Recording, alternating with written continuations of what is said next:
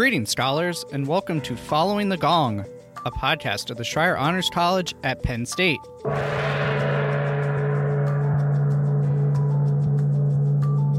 Following the Gong takes you inside conversations with our scholar alumni to hear their stories so you can gain career and life advice and expand your professional network.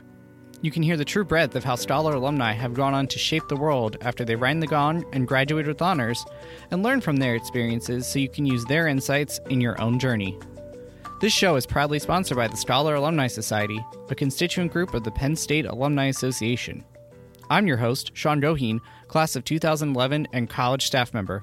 If this is your first time joining us, welcome. If you're a regular listener, welcome back.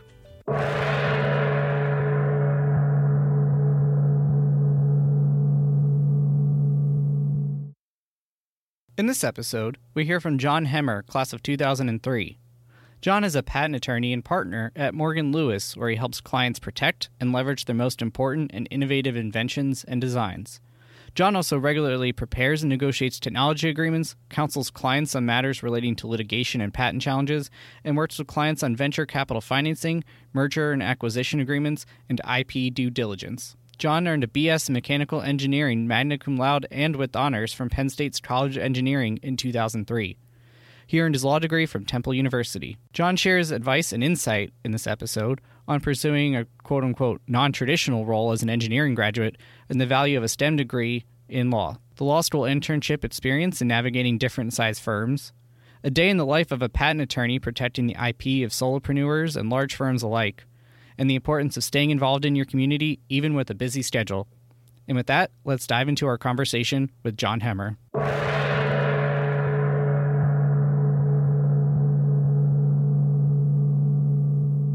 Welcome to the show, John. Thank you for joining me today. It's great to have you on. Um, really excited to dive into a conversation about your career and, and your journey. Uh, but you know, let's kick things off right away with what you're working on right now. If you can tell us a little bit about some of the projects that that you're that you're working on. Sure. Thanks, Sean. Thanks for having me. So I'm a patent attorney. I work at Morgan Lewis, which is an international law firm. I have a background in mechanical engineering. So I tend to get a lot of devices from med devices to military equipment to sporting equipment. Today I worked on a, a face mask for Fanatics a, um, a harness for a dog, and um, an accessory for a phone. So it really varies every day, which is what I really like about my job. Every day, it's uh, by definition, it's something new, or it should be. Uh, it's going to be patentable. Um, so it's it's exciting technology that I work on, and it's a variety of things that I get to see every day. So, are you able to tell us a little bit about the face mask, or is there, you know, maybe some uh, attorney client confidentiality involved in that? Yeah, not yet because we're just filing it uh, right after this episode. We'll be filing that application, so I can't talk about that one specifically.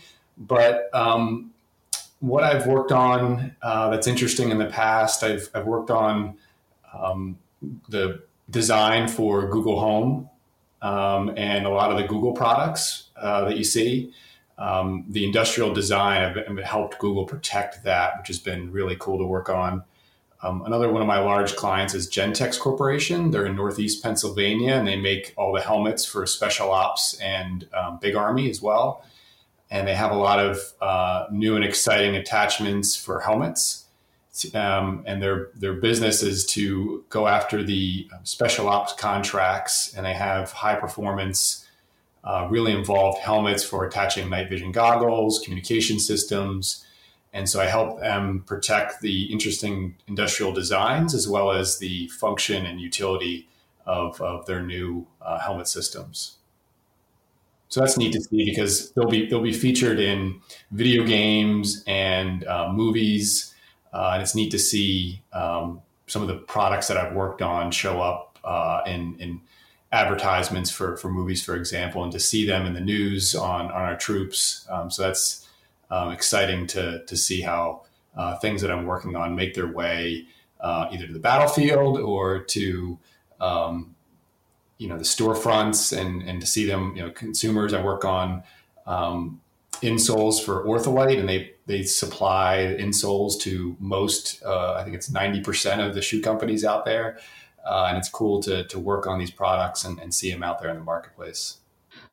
So I find it interesting. I never would have thought of that. That you know you have the main purpose for a product like that with the the helmet for example but it's also incorporated into video game designs i imagine something like call of duty perhaps or um, in movies and obviously there's many movies that feature military um, elements to their plots how do you go about that process of identifying all the different potential um, options for a product that even maybe the developer might not know when they're they're filing their patents. How do, like do you work with them on that? You mean as far as where they're used and, and how they how they're used downstream? Yeah yeah um, I, I think that'd be really interesting to hear about that those secondary parts of the the applications that maybe aren't the primary objective but still are worth that that copyright or, or patent protection yeah the primary objective is to protect it so that competitors don't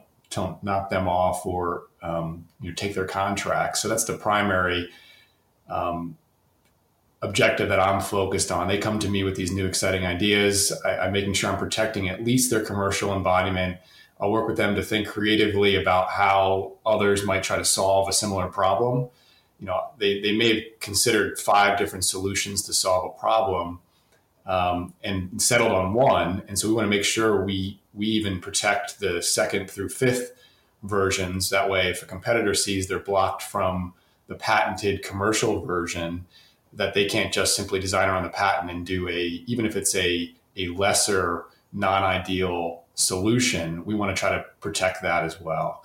And so I really try. I work with the inventors, and that's why it's helpful to have my mechanical engineering degree because I work with mechanical engineers, electrical engineers that have created the product and to know what their thought process is, to know what they're talking about, um, and to sort of back them through their inventive process and think of other ways. And sometimes I even help them identify new ways um, that they might not necessarily use, but that they could potentially use in the future or that competitors could use and protect that.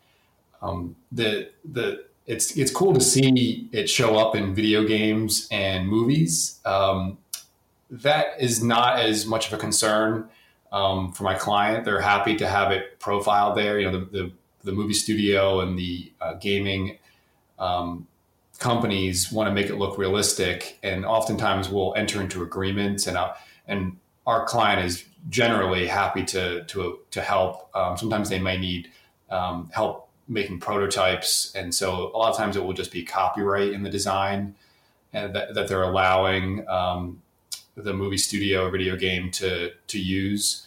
And so that's not as complicated or involved. Sometimes it, uh, it will be an agreement um, that they can simply use it, um, but nothing more. They can't um, they can't create derivative uses or, or do anything else with any prototypes. Um, that's like I said, it's not that's not as involved as the primary objective as as making sure competitors don't don't use their designs. So you talked a little bit about how you're helping your clients problem solve. Is this the kind of problem that you wanted to work on when you were a kid? How, what what kind of originally drew you into what you majored in in undergrad? Yeah, I don't know if being a patent attorney is my childhood dream. Um, sort of stumbled upon it. I, I don't know exactly along where along the line I, I found out about it. I know a um, high school classmate also became a patent attorney. He was an engineer at Penn State. I think I learned of it through my partly during my thesis. We were talking to an attorney. Um, I know that it was an option as I was looking at what else I could do with my engineering degree. I think I, I was drawn to engineering because I liked math and science and solving problems.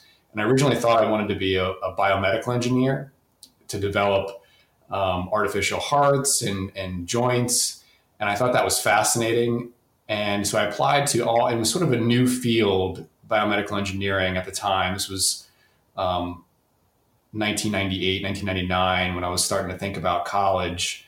And I applied to all the schools on the East Coast that had a biomedical engineering program, and uh, including Johns Hopkins, um, Boston University, um, Northeastern, and um, didn't get any financial aid. My parents made just enough uh, to disqualify me from financial aid, and but I, they weren't paying for my whole college, so I. Um, my dad gave me the advice to, well, why don't you just go to Penn State, get your general engineering classes, and you can transfer if you decide that's still what you want to do. And so I reluctantly did that. I went to Penn State, which was at time my, my fallback. I, I, I think I was dissuaded from going there because I thought everyone from high school went to Penn State. I, I, grew up in the Poconos, Northeast Pennsylvania, and you know a good percentage of my my graduating class was was going to to Penn State, um, and didn't really want to do that, but I thought that was a good advice that my dad gave, and and so I did it. And mechanical engineering is is the closest fit for biomedical engineering, or at least the type of biomedical engineering that I was interested in. And um, you know all the classes the first year are relatively the same but i i fell in love with penn state and i fell in love with mechanical engineering and stayed. And i i applied for the Schreyer's honors college. My my second year and found exactly what i was looking for smaller classes um, really engaged classmates and professors and loved it. And so I stayed with it. I didn't know exactly what I was going to do, but I focused. I knew if I got good grades, I would have the opportunity to, to do something with it. And so I really focused on getting the highest grades I could and uh, enjoying what I was what I was studying. And um, I didn't know what I was going to do, and then I eventually decided to to take my um, to study for the patent bar and study for going to law school and took my LSATs and did okay and just went with it. And, you know, the, the amount that I knew about being a patent attorney was, was pretty small looking in hindsight. Um, but it worked out. I love law school. It was fascinating and it's more logical in approach than I think a lot of people realize. Um, you know, there's a logic section on the LSAT for a reason. You know, it's a rule that you have to follow and apply to a set of facts. And I think it lends itself to scientific thinking and engineering um, really, really well. I think people generally think, well, I'm, i like to argue, I like to get in debates, so I should be a lawyer, but you have to have a logical argument to win win a debate. And the the reading and analysis in law school lend itself really, really well to um, to an engineering background. And my work ethic from an engineering background was a little bit different, I think, than um, some history majors and um, poli sci majors. So I think it, it worked out really well. Um, I actually started law school thinking, well, maybe I won't even be a patent attorney. I, maybe I'll be a criminal attorney. And so I clerked for a judge and then decided that was not the way to go. So I, I sort of stumbled around a little bit, but then settled back on, on patent law as being the way, way to go. And, uh, hadn't looked back since then, and it's it's been great. Um, you know, the variety, like I mentioned, is is really interesting. Working with engaged um, inventors and companies who are are looking to protect. You know, a lot of times lawyers work with um, clients who are in a problem and uh, sort of uh, regret having to get a patent, you know, get attorney to you know to solve that problem and, and view negatively about opinion, uh, attorneys, but I think it's a little bit different um, when you're trying to help protect something proactively. You know, um, I, I, work on disputes as well, and um, licensing and and other aspect due diligence and other aspects, but the the proactive protecting of inventions is is really exciting. And you know it's it's it's not in the market yet. It's not known. Um, the inventors are, are excited about the problem that they're solving and they're happy to to work with you to to protect it. And so um, it's been it's been interesting. Yeah imagine i feel like you probably feel pretty you know satisfied at the end of the day like you're helping people create their or protect their creations and then that's got to be a, a, pretty strong feeling. Um, but i do want to go back a little bit. You know you talked about the difference in majors and i was political science and i was history and you know my thesis was maybe a little bit different than your, what yours might have been and i'd love to hear what your topic was that you that you wrote about yeah, sure. Yeah, no, no knock on history majors for sure. We certainly need more more history majors. Uh, it was just the uh, I think the the homework and the level of uh, outside of the classroom work that I had to do in undergrad, I think was was helpful for for law school. Um, but my my thesis was um, working on a micro engine, and it was partially funded by a grant from the Navy, uh, who were really motivated to try to find an alternative battery solution because. Um, and it's kind of interesting that I that I work a lot on on military equipment now, but the the push, and I guess the push is still there, is to um, figure out how to store all this energy because batteries don't really get any smaller, but the troops were getting more and more um, technology that they had to carry carry around, whether it be lights, night vision goggles, um, monitoring equipment, communication equipment, and all that had to be powered. And so they were carrying a lot of weight in batteries. And so they were trying to figure out more efficient, smaller batteries uh, or energy sources uh, that that troops could wear. You know, they've, they've experimented with self-generating um, sources where it was in their, the, the soldier's shoe that every footstep would generate some electricity and energy. Um, but there was still sort of a need to store all this energy. And so we were working on this micro combustion engine, and was, there was four of us working on it on various aspects. And it was a mini combustion engine that would um, heat up this piezoelectric material that was inside this engine.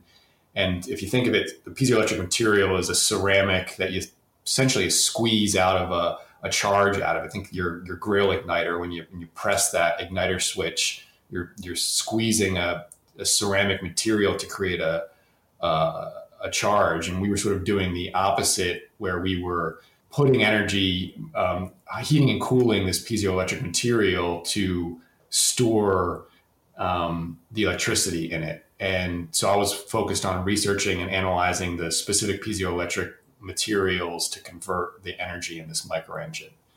Um, we didn't finish it my my year. Uh, I think it was completed the next year. I don't think it ever was commercialized and what ultimately happened of it, but that was that was the focus of what what my research and thesis was on. You know, it's kind of cool that you were part of a, a, bigger team working on it. I know coming from liberal arts, it's typically a, this is my interest, this is laser focused. So that's great to hear that there are kind of options for even some level of collaboration in the thesis process if it's the right project. And I think that's, you know, a special part of the honors college or these opportunities like that. Yeah, it was. It was. It was great. There, like I said, there was four of us, and so and we each had a very discrete part. You know, someone was working on the combustion aspect. I was working on the um, energy conversion aspect. Somebody was working on the storage aspect. Um, but we had to make all those pieces fit together and make our theses sort of work together. And so, um, you know, I knew them. I, I knew my my colleagues um, or my classmates uh, really well because our mechanical engineering group, I think there were only 20 something of us um, for my year. And so we had all the sort of same classes together. We knew each other really well. And thankfully, we worked together um, nicely on this project. Uh, we got to travel together. I think we presented our poster down in New Orleans and that was really the first time I had, I had traveled for something other than vacation. Um, and so it was it was exciting to go do that and, and to have that experience. Yeah, one of my roommates was also in Schreyer, and he was in engineering but even he had you know opportunity to to relax and and find some fun and engagement um, outside of you know the thesis and classes.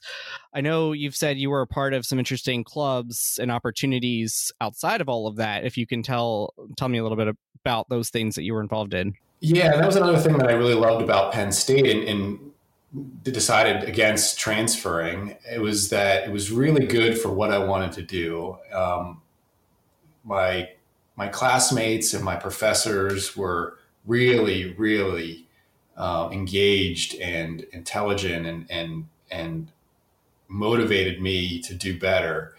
Um, and then I could walk away, and all my my classmates, I mean, all my um, roommates and friends were not engineers, and so I got to sort of have this other side where you know we we got to hang out um, and step away from engineering a little bit. You know, if I had gone to Carnegie Mellon or or um, you know Johns Hopkins maybe or, or, or another engineering school, um, I don't know if I would have had that balance like I found at, at Penn State. And um, one of the clubs I was involved with was the Formula One racing team, which was engineering focused, but I was also um, involved with club sports. I did club soccer um, for a little bit, intramural soccer um, and football, and um, yeah, just enjoyed you know being able to to have friends that were weren't engineers. Uh, it was it was it was fun. It was a good balance, like I like I said.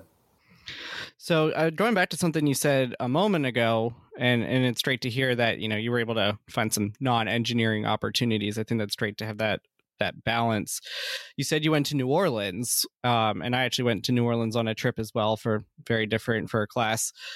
So it sounds like you may not have studied abroad, but if you did or you wanted to, where where did you go or where would you have gone? Yeah, I did not, and that was my biggest regret. Um, and at the time, I think it wasn't very popular option. I think you could make it work um, by taking a lot of your electives and non-engineering classes. And I think it started to change probably when I graduated. I, I think they were starting to change and have the ability to doing doing some engineering um, related study abroad. I know um, I think there were some opportunities in Germany, for example, and they sort of opened it up a little bit more. And I, I was sort of set on, well, I, I, should graduate in four years. I don't have time for that. Um, it's not really, it doesn't really fit. I couldn't really justify extending my education to study abroad. But that is one of my biggest regrets is not studying abroad. I mean, I think travel and experiencing other cultures, no matter what you're doing, is extremely important. Uh, and if I were to go back and do it again, I would I would study abroad. Yeah, absolutely, and that's a huge part of why building a global perspective is a part of our mission statement because that is truly a transformative experience, regardless of what discipline you're in. I think the two things that I would have done was, was study abroad and take time off, whether it was before college or after college, because it's tough to do that again in your career. Um, and it could have been something productive like Peace Corps um, or not. It could have been something a little bit more selfish, like doing a through hike. Um, but either way, I think it would have been, and I would highly recommend doing either of those things uh, or just one of them if possible. But um, getting a, a, broader perspective and, and realizing you, now's the time to, to take, if you're going to take time off, now's the time to do it. Because once your career gets going, it's tough to pause and, and take some time off. Um, uh, sort of just keeps going after after school. And so I, I would highly recommend studying abroad and or uh, taking time off um, before or after college. That is sage wisdom. Once your life gets going, especially for Schreyer scholars who, once you graduate and are often go on to do very, very big things and have successful careers, it is very hard to, to step off that treadmill for even a moment. Absolutely. So I don't think we've talked. You've talked a little bit about law school, but I don't think you've mentioned where you went. So maybe you could, especially for you know any STEM majors that may listen to this at some point, how you went about selecting um, the schools that you applied to, and ultimately the one that you attended. What what set that that institution apart for you? Yeah, sure. So I went to Temple University in Philadelphia, and when I was applying for law school, I sort of knew where I fell based on my LSAT score.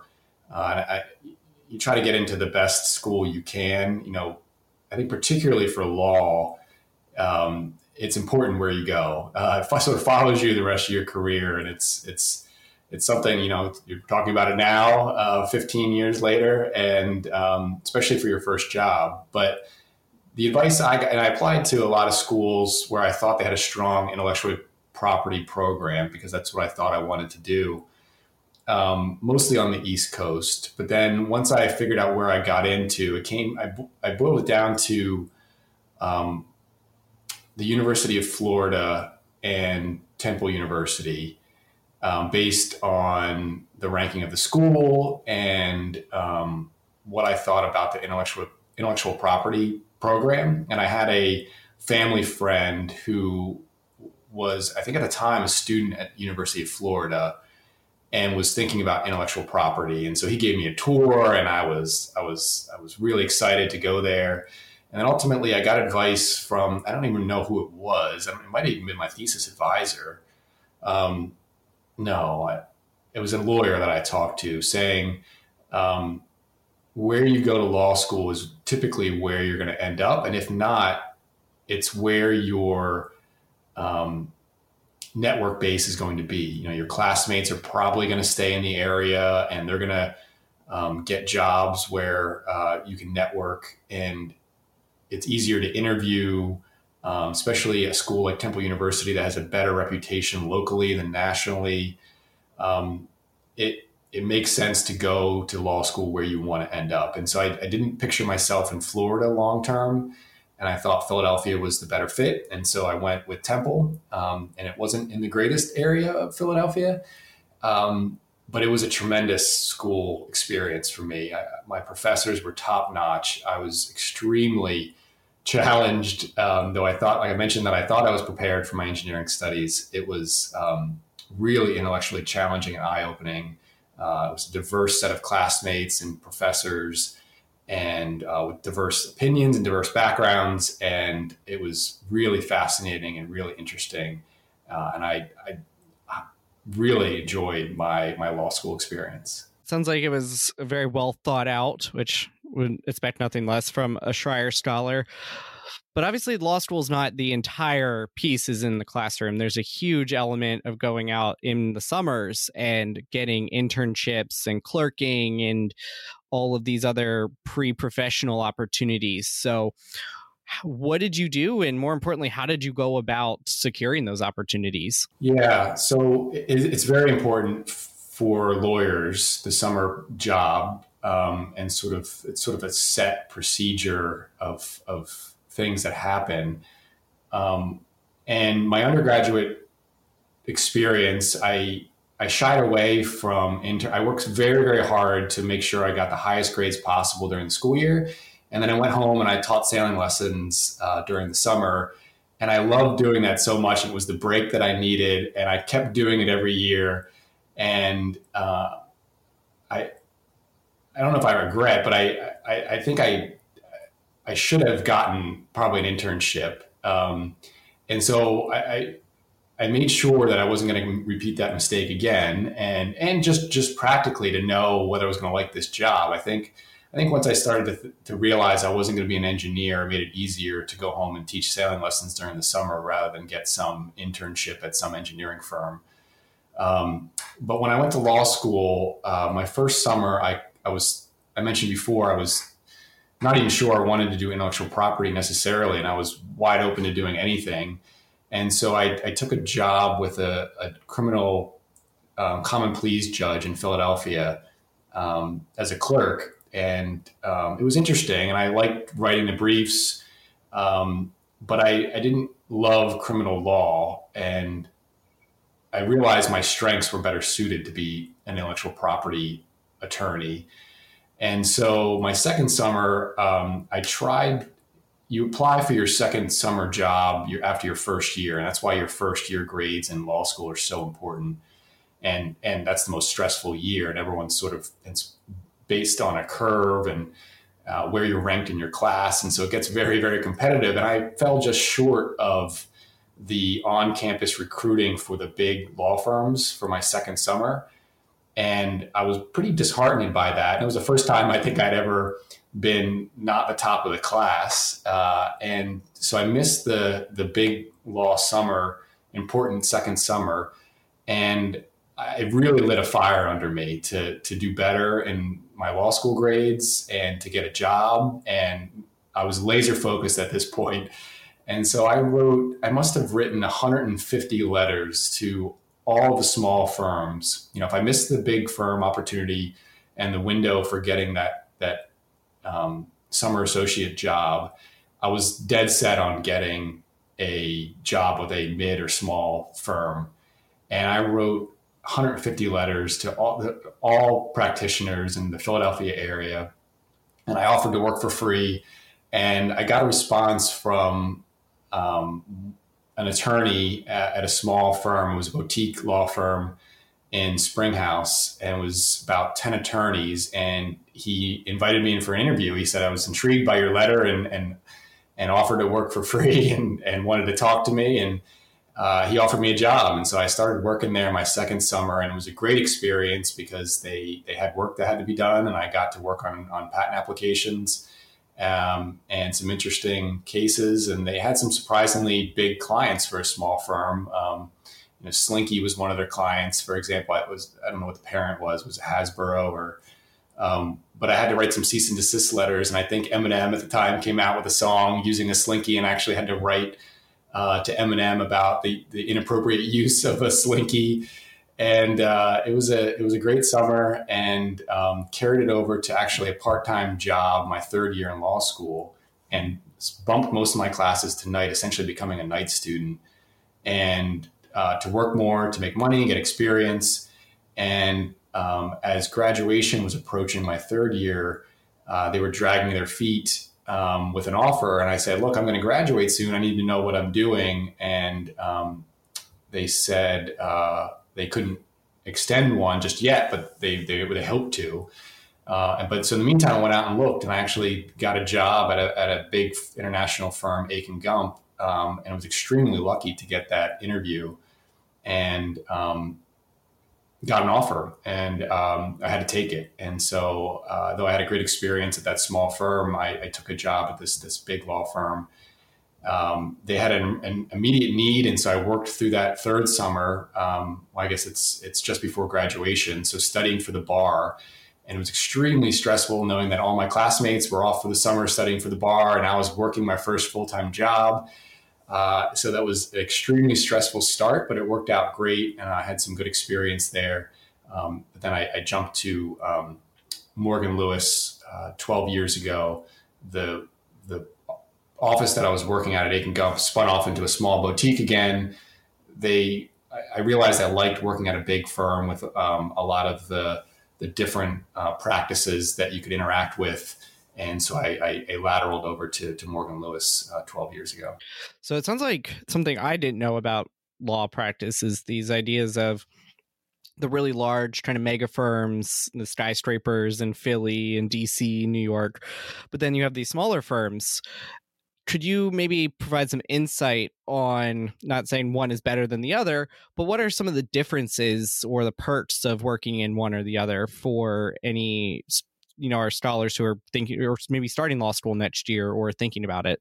Yeah, I think the benefits of a big firm are the generally you have bigger clients and you i mean well i guess just to to say it is the pay is better at a big big law firm um, generally um, and then you have bigger clients you have you're not as siloed generally you have a lot of different practice areas you know, at a big international firm, you have basically somebody who specializes in everything that you don't, you don't ever have to refer somebody else. If your client has a need, there's somebody in the firm who can help out. Um, so that's that's nice uh, to be able to, to, have a full service practice, um, not only for my experience but for my clients that I can sort of loop in colleagues to to weigh in on things and not just be like, okay, I only file patent applications. That's that's all I can do here. Um, it's okay. This patent application might might affect, you know, how you structure your company, how you how you um, will uh, go after a licensing deal, your enforcement, um, and so you get to have sort of a broader scope and, what you're practicing. I think the benefits of boutique are if you are interested in only writing the patent applications. You know, some engineers don't necessarily want to get out there in a broader way, and they just want to write patent applications or um, you know, they want to have a better life, uh, work life balance. Um, maybe their hours are, are, a little less demanding at a smaller firm. Um, but I think generally it's it's good to strive to work for a big firm, and then I'll give you the flexibility to go in house or at a smaller firm firm later. Um, or you what I did is you start at a smaller firm, you get that experience, and then you lateral to to a bigger firm. So uh, that's not as common. Um, and so I think you have greater flexibility if you go from big down, but you can also do the reverse. That is that is very great insight. I want to pivot a little bit in our conversation here. I know you referenced not studying abroad, but was there any kind of other mistake that you think you've made or some other learning opportunity and what you pulled from that experience that you could could share to a scholar who may be facing a similar circumstance? Yeah, I mean, I guess a mistake that really had interesting and broad implications was uh, a bad grade that I got uh, my first year in law school, my property class. I got a C, and I mentioned that your first year in law school is extremely important, and I think it it really changed the trajectory of my career. Um, you know, I didn't have all straight A's other than that, but it was certainly one that brought down my my grade and probably pulled me from the on campus interview process for these big law firms.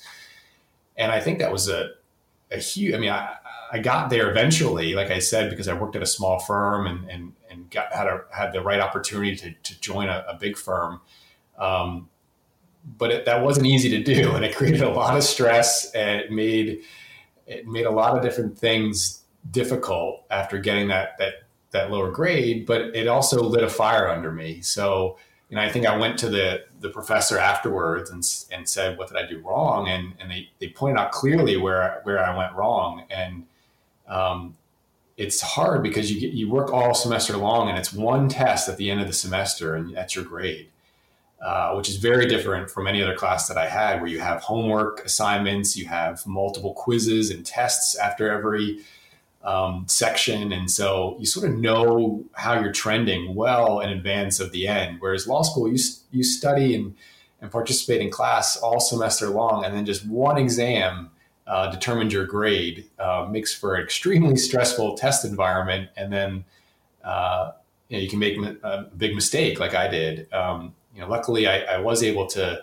to pivot and, and, to get where I wanted to eventually, but it did it did make a big difference in my my career sort of path. I like that you you know you you went and talked to the professor to be like, hey, how can I how can I you know take from this? What did I where did I go wrong? What can I you know learn from in the future? I think that's a great strategy, right? Yeah, I mean the the exam is anonymous, so they don't know who you are. I mean you participated all semester long, so the professor said he was shocked but then he clearly pointed out the mistakes that I made, and I appreciated the mistakes that I made. And I tried my best not to make them again. And I, you know, I really pulled my grades up high, which I think allowed me to to eventually get that that interview for that big firm um, job that came up before graduation. Um, but yeah, it was certainly an eye opening um, experience for me. Uh, that you know you, you slip and you can fall. Um, and so uh, you know even though i was trying hard even though i was doing what i thought i needed to do i, I messed up. Um, and that happens. Uh, and i think it, it shows you you got to just keep on your toes and keep driving. You know your my clients don't give me grades but they can they can walk uh, they can you know either generally they don't tell you if they're disappointed. And so you have to be um, on your toes all the time. Uh, and if not, you could you could lose them. So um, I think it's thinking about that um, even even now, 15, you know, 15 years later or 17 years later, uh, is important to think. Uh, you know, you can you can screw up and it can have a big consequence. And so um, I think you know always always keeping that in mind is, is helpful. Yeah absolutely. You know putting your best effort into everything you do no matter how small right? Exactly. Yeah.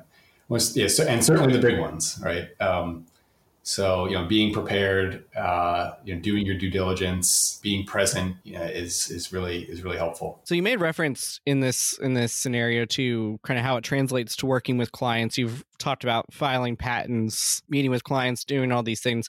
Could you walk us very briefly through a a day in the life of what it's like to be a patent attorney? Yeah, sure. I mean, it, it varies every day. Like I, I, assume most people's days vary, um, but I have a steady stream of of responses from the patent office that come back. So the patenting process is a very long process. Uh, it takes generally you can you can expedite things, but generally it, it, takes two to three years to get a patent application. And so something you filed two years ago will come back and the, the patent office will say it's it's not patentable for XYZ. And so it'll be reviewing those reports and, and those those actions that come from the patent office. Um, and I, I, work on on matters that we file throughout the world, and so they'll come in from our foreign associates throughout the world. And I get quite a few emails. I, I get a couple hundred emails um, every day, and so it's sort of triaging some of that. And you know, depending on how important the product is, like I might know my client is itching to get a patent granted on an important product. And so I might say, okay, look, this came in. This is what we need to react to and, and report that out to them. Um, others, I might just note the date and make sure I get to it um, shortly. And so it's a lot of triage of, of different things I need to work on. And then it's incoming new filings. So clients will contact me, say, hey, look, I'm, I'm presenting at a conference tomorrow. We we have this new idea we've been kicking around, but we want to get this prov- filed provisionally so that we're we're protecting our, our invention. And so I'll quick work with them to get something on file. Um, there'll be longer term projects where we maybe we already filed that quick provisional filing, uh, or they've they've had a longer lead time to think about a more strategic filing. I'll be scheduling interviews um, with the inventors and with the business people to think about how they want to protect um, and and I'll be dealing with the, the, the patent office, and so I might have an interview scheduled with an examiner who's reviewing the patent application, who's rejecting it, and I might schedule a call with them to walk them through the background of the invention, why it's different, and how we can come to some agreement about the claim scope that we're going after. Um, I'll have colleagues that will reach out to me. You know, they're working on a new litigation and they need me to do a read of the of the technology. Um, you know, they might not have the background that I do, and so they might reach out to me and say, "Hey, look, we're working on this medical device. Um, you know, can you help us analyze these claims that are being asserted against our client?" And so I may work with them. Um, that's my general day. There, you know, obviously there are other things that, that I that I work on, but that's that will fill up my day pretty quickly. Yeah, that that sounds like it. And I know I've emailed you, and you're usually pretty quick on response. So that's wild hearing about that many emails in a, in a single day. Yeah, I live a lot in my inbox, and I try to be responsive because, like I said, you know, clients have a lot of urgent needs, and I joke with my wife that we that we she's a dentist and I I have more emergencies than than she does. Um, you know these patent emergencies come up, but clients oftentimes need need quick advice um, because uh, you know either a deal is going through, you know they're closing tomorrow, but they're worried about this third party patent. Can I get a read on it? Um, or um, you know, like I said, there, there's a disclosure that's planned tomorrow, or um, our product that's launching has been leaked. Um, we need to quickly file a patent application on it. And so there's a surprising number of fires that come up throughout the day. And so I need to be able to to react and respond and, and triage pretty quickly. I cannot even imagine that. Yeah, but it's exciting, right? So it's it's it's good. I mean, I I do wish I spent a little less time on emails, but you know that's that's the way it goes. I think all of us probably wish that. Oh, absolutely. I think it, it sounds like it keeps you on your toes. So I have to wonder, you know, part of our mission statement is creating opportunities for leadership and civic engagement. So, and you mentioned, you know, you taught sailing in your youth. How do you unwind? How do you find some balance in your life that is not work? Yeah, I have two little kids now. And so that's sort of my balance and that's my downtime, so to speak, now. Um, and, you know, going on hikes and biking with them, they're learning how to bike ride and, and swim. And, and so that's been extremely fun. Um, I used to be a big rock climber. Uh, I do that less now, especially this past year with, with COVID. Um, because the easy thing to do was to go to a, a gym to, to get practice. Um, so that's sort of been on hold. Um, I like to work out. I, wake up uh, in the morning um, and get my workout in um, before I start work. Uh, and thankfully, I put in a home gym just before COVID hit. And so that's been a nice sort of escape for me. Obviously, you are currently one of our board members for the Scholar Alumni Society Board, so you're involved with the college as a volunteer, which we greatly appreciate. Are you involved in anything in your local community where you live? Yeah, I'm involved with uh, Neighborhood Bike Works. We help uh, youth in um, in Philadelphia through bike riding. Uh, I was on the board for a little while, and I had to step back when my, my kids were born. But I'm still a volunteer. The kids learn how to fix fix a bike, and we we teach them um, bike mechanic skills, and they can actually earn credits by participating in the program. And once they earn enough credits, they actually get to keep the bike that they've worked on. Um, and then they advance on to other programs. We have um, a ride uh, program and then a race program that they can graduate into. And then some um, learn how to become a mechanic, and we place them in different bike shops throughout the throughout the area. Um, so that was one of my passions was is working with them. It's an extremely rewarding uh, organization. You know, I love biking and I, I, love helping people, and so it couldn't have been a better fit for me. Uh, I think when my kids get a little bit older, I'll hopefully um, join the board again at some point. But I, I really enjoy working with them. Um, another is back on my feet um, on the advisory, the Philadelphia Advisory Board for Back on My Feet, and we help uh, people who are struggling with homelessness through running, which sounds sort of odd and seems like something that uh, a lower priority item for people who are homeless is is running, but uh, we partner with local shelters and uh, work programs and um, essentially provide a social network for people who are in these um, pro, struggling with homelessness and create a rapport with them. You know, we, we, we walk with some of the initial members, get them up to running, and next thing you know, if they're running on a regular basis at five o'clock in the morning um, or five thirty in the morning, then they can probably get a job, and we help connect them with job resources and training. That's been a it's been a fun project as well. That is phenomenal. I actually did not know that prior to right now, uh, and it's really some innovative ways of making an impact both from you know structural economic perspective um, for these folks as well as the health and wellness side of it. It's a, a really cool blend. Yeah, it is, and it was surprisingly effective. Obviously, COVID put a put a wrinkle in things, but um, it was it was founded in Philadelphia, and now we're in. Uh, it's a nationwide organization. I think we're in 13 different cities throughout the throughout the U.S. Uh, and it's been it's been really interesting to see how how effective it is. Absolutely. So we're kind of coming towards the tail end of our, our chat here. So I'm going to have some rapid fire, quick questions for you to answer as we wrap up. Is there anything that I should have asked you about, but hasn't fit into any of the questions so far? I guess one thing I wanted to mention, given this is what I help do with the Schreyer board, uh, is mentoring. And and part of the reason why I wanted to, to be involved with the organization is that um, you know, it's really important to find mentors and to be a mentor.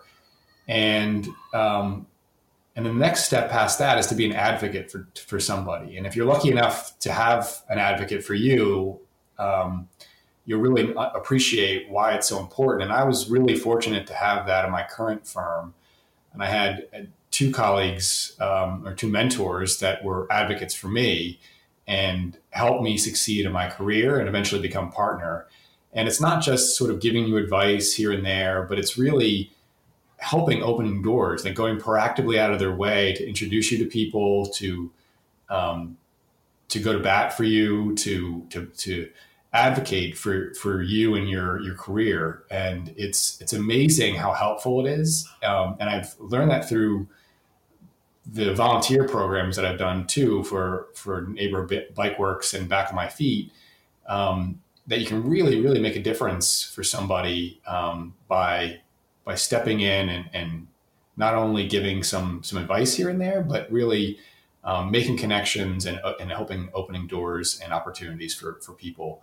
And so, um, I you know, given Penn State is such a huge um, university and alumni base, I mean, that provides a lot of opportunities to to both find that advocate and, and be an advocate for somebody else. And so I, I really would um, make a pitch for for looking both for um, finding your advocate and, and, and being an advocate for somebody. I, I wholeheartedly agree with that. I think that is a really strong both piece of advice and and also a call to action for our scholars because one day they'll be in your shoes where they have that opportunity to open open doors um, and so it's you know mentoring is one stage and i love that taking the advocacy for that for your mentee to the to the next level. Yeah. So one final time uh, you've dropped just nugget after nugget of wisdom throughout our conversation today. Do you have one last final piece of advice that you can leave off with? I, no i don't. Um, I, I, guess you know, you know it's sort of trite to say is is you know find something you like doing and and and do well at it. But you know we there's such smart people in Schreyer's, and I was, and it's why I stayed at Penn State and why I really enjoyed um, my time there, and I why I come back now to to volunteer and to be a part. Um, you know, make sure you, you stay in touch with with your classmates. Uh, it's one thing I, I, didn't do a great job of of doing, um, but you know, not only will it help you in your career, I guess depending on what you do, um, as far as networking, but um, they're just you know you enjoy them now. I, I assume most people do. Um, so you know, don't forget. I think it's easy to get really focused on what you're doing next. Um, and you know, obviously, you stay in touch with your your friends, but you know, don't forget to to stay in touch with some of your your classmate classmates and professors and and mentors um, because it could be helpful later.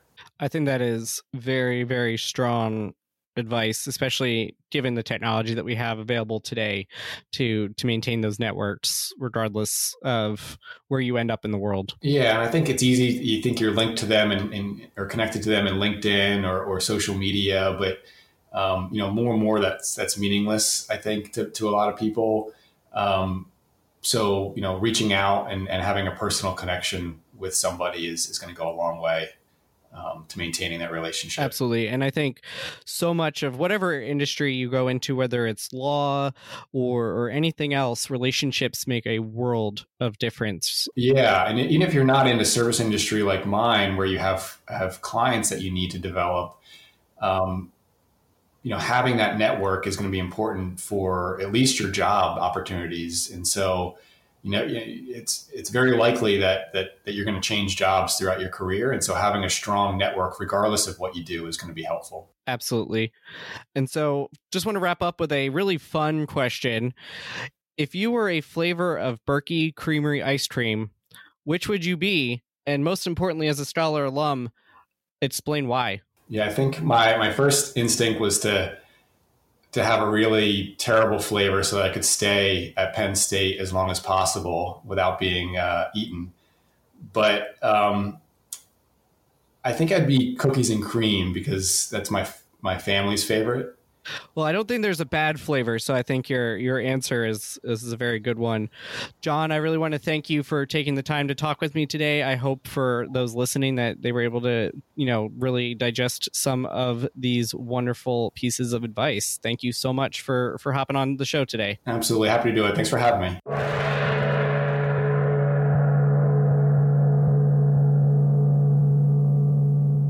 Thank you, scholars, for listening and learning with us today. We hope you will take something with you that will contribute to how you shape the world. This show proudly supports the Schreyer Honors College Emergency Fund, benefiting scholars experiencing unexpected financial hardship. You can make a difference at raise.psu.edu forward slash Schreyer. Please be sure to hit the relevant subscribe, like, or follow button on whichever platform you are engaging with us on today. You can follow the college on Facebook, Twitter, Instagram, and LinkedIn to stay up to date on news, events, and deadlines. If you have questions about the show or are a Scholar alum who'd like to join us as a guest here on Following the Gong, please connect with me at scholaralumni at psu.edu. Until next time, please stay well, and we are.